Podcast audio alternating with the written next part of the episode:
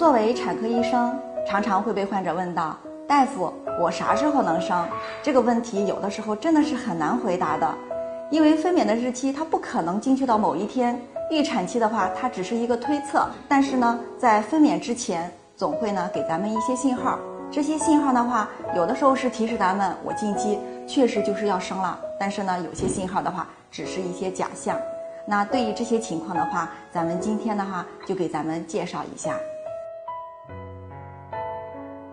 那咱们现在就说一下这个预产期，预产期只是一个预测，在预产期的前后生都算是正常的，并不是说是到了预产期这一天我就得生。如果说是到了预产期这一天我没有生，那就不正常。这个是不正确的。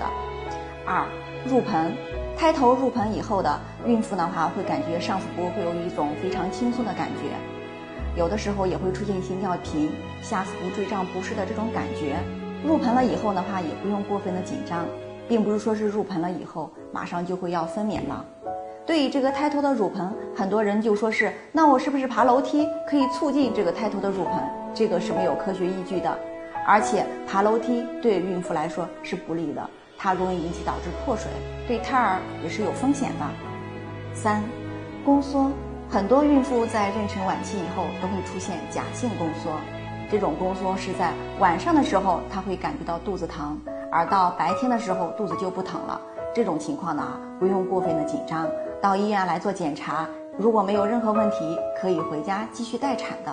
那什么是真性宫缩呢？这种宫缩会持续的时间会越来越长，间隔时间会越来越短，疼痛的持续时间会越来越长，这才是真正临产的信号。对于第一胎来说，生孩子没有那么快，所以不用过分的紧张。当然，对于第二胎来说，产程进展相对而言比较快，就要尽快到医院了，以免生在路上。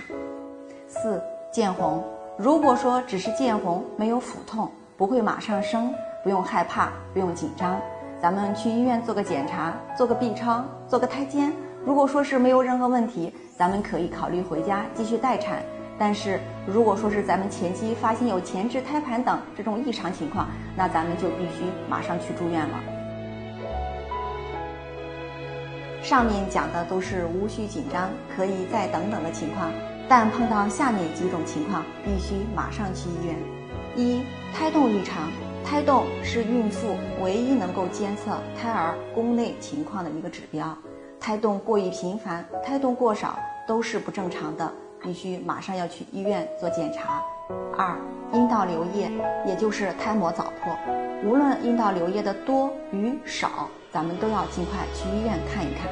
三、阴道出血，阴道出血的多与少就要和咱们的月经量相比较，如果说是阴道出血很多，超过了咱们的月经量。必须马上要去医院做检查的。